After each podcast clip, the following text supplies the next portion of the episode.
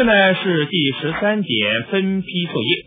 在一般的工作职场中呢，有一个有趣的名词称为学习曲线。学习曲线是说呢，任何事情你第一次做的时候呢，需要花费最长的时间，因为你还在学习如何做。第二次的时间呢，会稍微短些，第三次又短一些，第四次更短了。事实上，学习机械理论告诉我们呢，如果你能够在一段的时间之内反复的做相同的事情，你可以节省高达百分之八十的时间。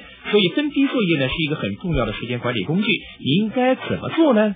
比方说呢，当你要打电话的时候呢，一次多打几通。平常呢，不必急着回电，累积起来一次回复。如果你要开立发票，累积起来好几张再一起开。如果呢，你要写信，累积起来好几封一块写。如果需要阅读资料，累积起来一次多看一些。事实上呢，如果你能够经常的这样做，把相同的事情累积起来一次处理，你的生产力呢就会大幅的提高了。所以，尽可能的运用分批作业。一般人呢，总是一下子打电话，一下子写信，一下子做这个，一下做那个，毫无学习曲线的效果。因为每一件事情呢，都花费了最长的时间来做。所以，请记得善用分批作业的技巧，同一时间只做相同的事情。